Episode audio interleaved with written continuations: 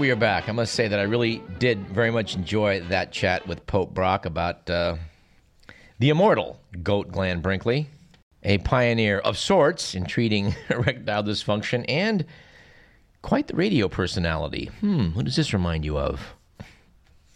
Actually, I better not take that comparison very far because yours truly is not engaged in quackery and treatment of erectile dysfunction. We do the real thing with real medicines, and we're going to talk about that in this segment.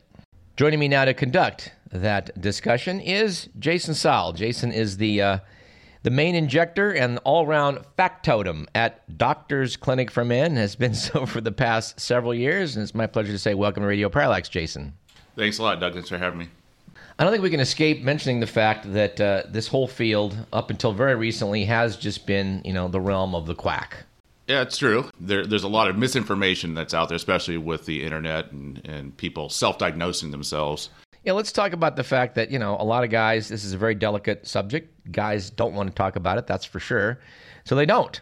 So they look for a, a quick solution. A lot of times they'll go into your local liquor store or uh, a sex shop, I guess, for a better word, where they've got various pills and purchase something there. We should probably talk about these things. They're not always useless, but they're not very good medicines, that's for sure. Yeah, I mean, you know, the the the title supplement, I think, is used real loosely with these uh, supposed medications that are out there. You know, a lot of them have naturally occurring vasodilators in them, which are the same sort of ingredients that are in Viagra, Cialis, things like that. But when people use them uh, or use those supplements, um, a lot of times they, they don't get the same responses they would get out of a Viagra or something like that. And then also they can interfere with the medications they're taking too, and they're not they don't realize that. You know, I like to think it wasn't that long ago, but in fact, it was three decades ago when yours truly was a resident. and we are going around with the urologist doing a rotation where we were. I was following him around as he was seeing all the patients. ED came up a lot, and uh, at that time, the word I got was that well, this this product Yohimbine, that's something that may may have. Uh, may have some application. And if you buy something under in a liquor store, chances are that's what's in it. Uh, not a completely useless drug, but but not a good drug. That's for damn sure. Yeah, yeah, absolutely. I mean, there's other components that are out there too, like uh, horny goat weed is another big one, and and uh, ma huang. Exactly, exactly. And, and, I would imagine if you if you combined all those uh, supplements together, you know, you may get, you know, a, a, small percentage what you get from a from an actual, you know, medication that's for ED. Um, a lot of times, guys get a lot of uh, pretty nasty side effects also from these medic, you know, these supplements. Swimmy headedness, um, almost like a caffeine kind of a jitteriness, and then they don't really get the the response that they're looking for in the first place. Yeah, what I'm talking about was now back in the 80s. We didn't have anything. They were talking up Yohimbine, never really panned out. Um, and we really, honest to God, didn't have anything until a product hit the market in 1996. This was Caverject. It was the first medicine out there that reliably would give a man an erection, and this was this was quite a game changer. Absolutely. I mean, you know, you, you think about it, you know, nothing, and then all of a sudden, overnight, you know, there was something for men. The only, the only unfortunate thing is it's a marketing nightmare uh, back then for these guys, and also now. You know, how do you how do you market a, uh, a medication like that and, and tell them it's going to change their lives? But there's one little caveat to that. You know, you got to put a, a needle in your penis. Yeah, not a big selling point. No. But nevertheless, when there was nothing else available, and I, and I, I got involved with this with uh, doc, Dr. Bill Boris, who works in our clinic from time to time. He got me involved back in 96. And they went through a very elaborate process of giving very conservative test doses, seeing what it would do, build up from that, and then eventually they would turn a guy loose with his medication to see um, to see how it would work. Uh, we used to tell everybody back then, "This is it, guys. I mean, a pill may be around the corner, but this is it." And so people, you know, they had no choice but to put up with it for at least a couple of years. Yeah, it's it's still with us now. I mean, there's still a, a lot of the population that use Caverject. Um, there, there's better injectables that are out in the market now. Also, um, there's Bimix, there's Trimix, there's Quadmix. Um, as the name suggests, each one of those has more components to them, and there's some there's some really astounding things you can do with those medications now. Especially if the injectables didn't work for a patient before, they they could possibly work for them now. And Jason, actually, it astounds me a bit to contemplate the fact that a lot of people listening right now. Uh, are going to find what we're talking about to be news. And I, and I include that among physicians. I know we have some physicians that, that do listen to this program. And I will wager that a lot of them are going to be surprised to find out that we've got stuff now that's been working great for you know a couple of decades. This is not something experimental. People go see their doc. We we see them in the clinic all the time, and they ask, "What about my ED?" And they're told, "Well, you're old. Hang it up." And I'm talking about guys like in their 50s. Or, you know, what do you got for me? Oh, I got nothing. Or then ask, even may ask, what about these shots I've heard of? And, and they'll say, like, well, I don't know much about them. Let's actually defer that conversation for a minute. Let's talk about the orals first. Two years after the, the injectables came out, the little blue pill hit the market. This is a game changer. There's now four things out there that are in pill form, and, and these medicines, by and large, are pretty good. Yeah, they're they're they're pretty good. Um, the, the the issue is though is there's a lot of guys that can't take those medications. They're on certain types of cardiac medications, um, or the severity of their ED is such where they're just not strong enough to work for them. Yeah, the stat we rely upon is is is sixty percent. About sixty percent of men who have ED will take your Cialis, take your your Viagra, and and and they'll be satisfied that you know things are better. But that leaves an awful lot of men that are you know, a forty percent, a very substantial percentage that that's just not cutting it. And I don't think the average family doctor out there is really, frankly, up to speed on this. Yeah, absolutely. You know, it's sad too because a lot of guys uh, continue taking the medications even though they don't work, just because there's no other option or they don't realize there's another option out there for them. Um, in their minds, you know, it's better to take that than have nothing at all. At least get something for it, even though it's not enough to really have a sex life with. So yes, if, if one has this problem, you you should ask your physician, and we should emphasize too that this is you know as we talked about the top of the show, you weren't here for this part, but they're not talking about internet-induced erectile dysfunction from guys basically masturbating, watching porn, and having problems from that. We we've seen uh, we've seen men as young as 19 and men as old as 94 in the clinic. Most people are middle age or, or higher, but we see a surprising number of guys that actually are under 40. It's not that rare. No, absolutely. I mean, you, you have everything from younger guys who, when they were young, had ADD or had uh, depression issues, taking SSRIs for their treatment for that, which causes a, a unique form of ED in them. So we see a lot of guys who are now entering their their sexual prime, so to speak, in their in their 20s, and they're realizing they're having some issues there, all the way up to guys who who uh, have some severe diabetes and, and, and high blood pressure at a young age, they're experiencing some pretty severe ED issues also. Yeah, we, let, us let's, let's enumerate these. Well, I sure. would say that the number one and number two factors that people uh, uh, that induces ED in people are those that have high blood pressure or diabetes. It's a very very common side effect. It affects the vessels and it affects the, the, the nervous system both, and this this makes for bad erections. Uh, so that's what we see uh, primarily but we see an awful lot of guys we have no risk factor. We don't know why. And, and we should note that the SSRIs you mentioned, the selective serotonin reuptake inhibitors, very commonly used antidepressants, have a terrible rate of sexual side effects. I don't think doctors are aware of this. No, I mean, when, when one of the most popular medications that are out in the market today has a 80% yes. uh, ED rate, I mean, that's shocking, and nobody knows about this. It's actually, I think it's a dirty secret that's out there right now. And, and, the worst part about it is, as far as we know, a lot of these effects may not be temporary. You may stop taking some of these medicines, and you may have trouble for months, years, maybe indefinitely, which is which is pretty hair raising. Absolutely, absolutely. It's it's actually really sad. Um, you know, they gave them these medications out almost like Tic Tacs back in the day. At one point, felt that everybody should be on them at one time or another, and then we're finding out, you know, 10, 15 years after the fact that you know, hey, we've we've caused a, a pretty substantial jump in, in erectile dysfunction because of this. So, 40% of guys, they're not going to find that the pills are going to solve their problem, and if you've been a cancer patient, prostate cancer, a very you know number two killer of, of men in this country after lung cancer very common issue, prostatic uh, troubles. And um, if you've had surgery done or radiation done because of a prostate cancer, things are not going to work after that. And, and sadly, a lot of guys are they're given a prescription for the pills, and they go back and they tell their own urologist this isn't working. And and you and I have been astonished, I think, over the years to see the number of times the urologist said, "Yeah, I got nothing." Yeah, abs- absolutely. Well, even even the biopsies themselves can cause a lot of damage, and they don't be prepared for that. Um, it, it's actually pretty sad because when these these patients come in to see us, we're usually the bearers of bad news that the, the procedures that your urologist put you through are actually what causing your your problem in the first place. And, and a lot of times it's the first time they've ever heard of this. They don't prepare them for this. Yeah, I mean, I've been pretty upset, and I think I'm sure you have as well at the number of number of times this has happened. It's not. It's been a lot where guys have said I've had I had to have surgery done. In one case, 22 years earlier, as I recall, and you recall, I think so well, a guy came in in 2010, and his last erection was in 1988 during the Reagan era. 22 years later, he'd never had an erection since the surgery. 22 years, no erections. He came to see us just out of desperation, like, what have I got to lose? And it turned out that the shots were effective. We were able to restore function. And in most cases, we are. Even in the toughest cases, which are people that have had nerve injury from surgery, in most instances, I would say 80%, we can still get things working, you know, to their satisfaction. Another caveat to that also is the fact that, well, if a doc treated him in 88, there really was you know no excuse back then. I mean, there really wasn't anything around for him to offer back then. Yeah.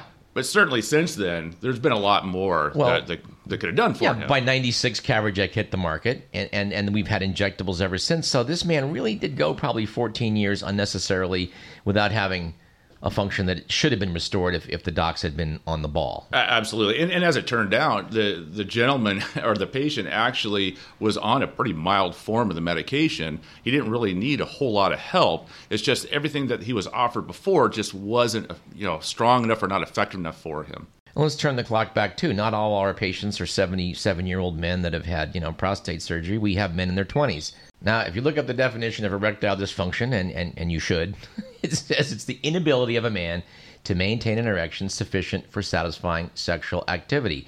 A rather large subset of that, which is what we dominates our younger patients, is premature ejaculation. They are not able to maintain uh, the erection long enough to have everybody be happy about it.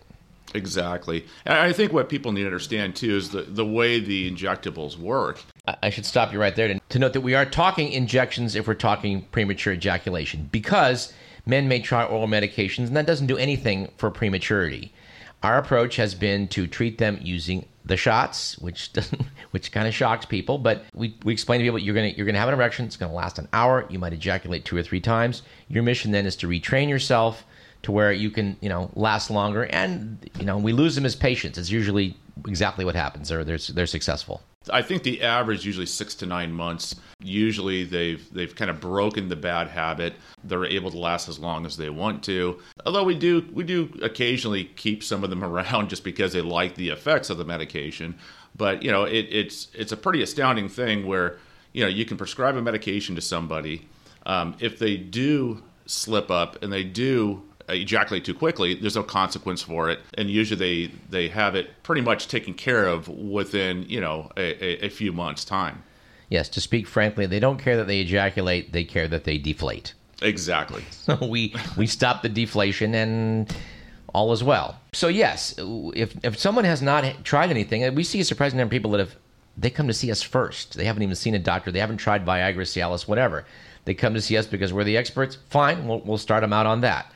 Uh, and in some cases, that solves the problem. It's really kind of kind of shocking. I mean, a lot of guys don't feel comfortable enough talking to their own physicians about this, or, or they may have a female physician. They just don't really have a good relationship with them, and so they you know they don't know where to turn. Um, so at least at least we're out there for them too. And I'm thinking some of the misunderstandings people have. They come in and they say, uh, "I tried I tried that Viagra, and then uh, nothing happened." like they just well, did did you try any stimulate? No, I just took the pills, stood back, and nothing happened. And we're like, well, that's that's not how it's supposed to work. You need a little help. Eating a bowl of ice cream, watching Gilligan's Island, it's not going to come up on its own. No. So, but but nevertheless, our mainstay of treatment is is injectables. It's Trimix, three different components. The number one component is the same thing that's been in, around for 20 years in the Caverject or the Edex. It's a good it's a good uh, good medication. But there's two others that go with it that kind of supplement it. And uh, this is not new by any stretch of the imagination. And yet, this, I can tell you this, as you well know, this is coming as news to a lot of people. I think what people have to understand too is that there's several parameters within this medication we have control over. You know, like you mentioned, there's three components to it. There's one component that controls how firm the erection gets. There's another component that controls physically how long the erection lasts for. And there's a third component. It's kind of a kind of like a trigger. It kind of gets everything going uh, with the erection process. When we do our testing with the patients, basically what we do is we give them a, a small injection in the office, and we read the response of each one of those medications. Once we establish those baselines for each medication, we can then make adjustments to each component independently that way, every time somebody uses it, regardless of, of their health history, medications they're on, we're able to give them a, a full erection, have it last for about 45 minutes to an hour. It's definitely not a one size fits all kind of deal. Um, the reason that there's a try in the trimix is, well, uh, back in the days of Caverject, person would get so firm based on the medication. But if you wanted the erection to last longer, you had what you the only thing you do is add more medicine. Sometimes that would be that would cause pain and that would cause discomfort. So the other medications don't do that so much. So that it's a custom blend works a lot better. Yeah, in the old days with with Caverject and, and even now with the Edex, you know, you just take more of the medication to, to in theory, overdose a, a patient with that component. Um, like you said, that one of the byproducts of that is is a severe amount of pain. With Trimix, you use just enough just to get them erect, and the other two components take over and keep them there. So there's no pain, um, there's no discomfort. So if guys have tried Caverject, Edex, or things like that in the past, and it didn't work well for them, or they had a lot of pain with it, Trimix is a really good alternative for them. I mean, the punchline to all of this today is that there's help for most guys out there. I mean, most people will receive adequate help to be satisfied, which is which is a total game changer from the situation as of a few decades ago. Absolutely, absolutely. At this point, realistically, most guys have nothing, you know, to lose by coming in and at least trying this. You know, like I said, we we we help the majority of the people that are out there. And to return, Jason, to that one size does not fit all uh, mantra here. Um, the fact of the matter is that a lot of people in the greater Sacramento area, which is what we're familiar with, they will give people a dose of Trimix. Uh, Kaiser will do so, the Med Center will do so, but their approach generally is here's a vial, they give them a low strength prescription, they're given a syringe, and they're told, have at it, fellas. And uh, I just think it's just not how you should do it. If for no other reason than the fact that, you know, an auto injector I mean, I've injected a lot of people. You've injected a million people. I, I, don't want to, you know, I would not want to inject my own penis with a syringe. Period. End of discussion. Auto injector is the way to go. Absolutely. I mean, it takes the guesswork out of it. So basically, what our patients do is they use a device. In a sense, it's kind of like a pin applicator that they load their uh, syringe into. We, we teach them how to load up a syringe with their medication, whatever their dosage may be. Um, they load it into this applicator. They hold it at the base of the penis. They push a button it's automatic. It does everything for them. Um, they don't have to push the needle through the skin. They don't have to push a plunger. The device does everything for them. Um, the beauty of it is, is the area they inject into. There's not a whole lot of feeling there, so they don't feel the actual injection itself. Um, it's very smooth. It's really gentle. Um, they, there's no uh, guesswork when it comes to how deep to push the needle. It's gauged and metered, so that way it goes to the proper depth for each each person. So you have a higher chance of success whenever you do give yourself an injection using one of these. I'm pretty certain by now a lot of people listening are going to be saying to themselves, uh, "If this thing's so good, how come I've never heard of it?" and that's that's actually a pretty valid question because I think in a lot of cases your physician is, is not up to speed on this. And the fact of the matter is, the drug companies uh, they don't push it because they manufacture the components of this, but you know it generally has to be mixed up. You have to do a test dose. You can't just sell vast quantities of it over the transom. So they're less interested than they ought to be. The HMOs are not so interested because they just assume that you know your ED was was a lifestyle issue. They just assume not involved in treating that as a medical problem. I think, I think the actual verbiage is it's not medically necessary to sustain life and that's why they don't cover it. Well, that's you know that's true. We all we all refer back to high school biology, and they learned about how if you didn't if your if your respiratory system wasn't working, you die. If your circulatory system is not working, you die. If your gastrointestinal tract is not working, you die. Now now the whole reproductive tract, uh, you won't die. I mean, you don't need that to be alive, but but damn it. they don't take into quality of life. Let's let's put it that way. It's definitely uh, uh, a lot richer life if you're having your sex life. I think all of our all of our patients would agree with that statement. All right. Well, I think I think we probably want to end off here. We've said a lot of things uh, we should we should put before the public. We'll be doing more of that in the future. I hope that this infomercial, which is really what this is in a way, is is not going to put our listeners off. Just want to say you've been listening because you find your correspondent to be a person who's trying to be educated and informed. Well, we're still trying to do that. And uh, to that end, we would refer you to our website, Doctors Clinic for Men. We have some blogs on there that go into some details of some of what we talked about.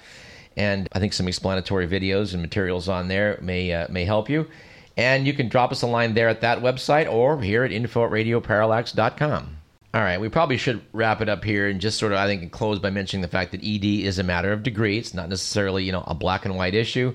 And we probably should take some time in a future installment of the show, uh, Jason, to talk about this whole matter of testosterone. People think that this is a treatment for ED, and well, it really isn't. I hope you uh, block off a lot of time for that one because it could probably fill up a whole segment on just on testosterone alone. Well, I think that's probably worth doing because people are being misinformed by this. It does have a role to play for some men, but it's being it's being shoved down their throat like this is going to solve their sexual issues and all sorts of issues, and it's just it's oversold. That's all.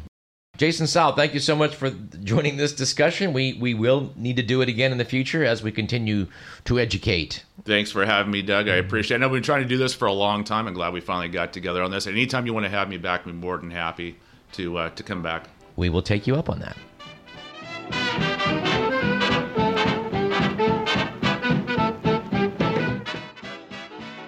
All right, and our, retrospective thanks to Pope Brock, who spoke to us back in 2009. We really can't recommend his book highly enough Charlatan, America's Most Dangerous Huckster, The Man Who Pursued Him, and The Age of Flim Flam. It's a great read. We didn't, we didn't do it justice, I don't think. This program was produced by Edward McMillan. We will see you, I don't know, maybe next week. Soon. We'll see you soon. I'm tempted to say whenever we damn well please, uh, something along those lines.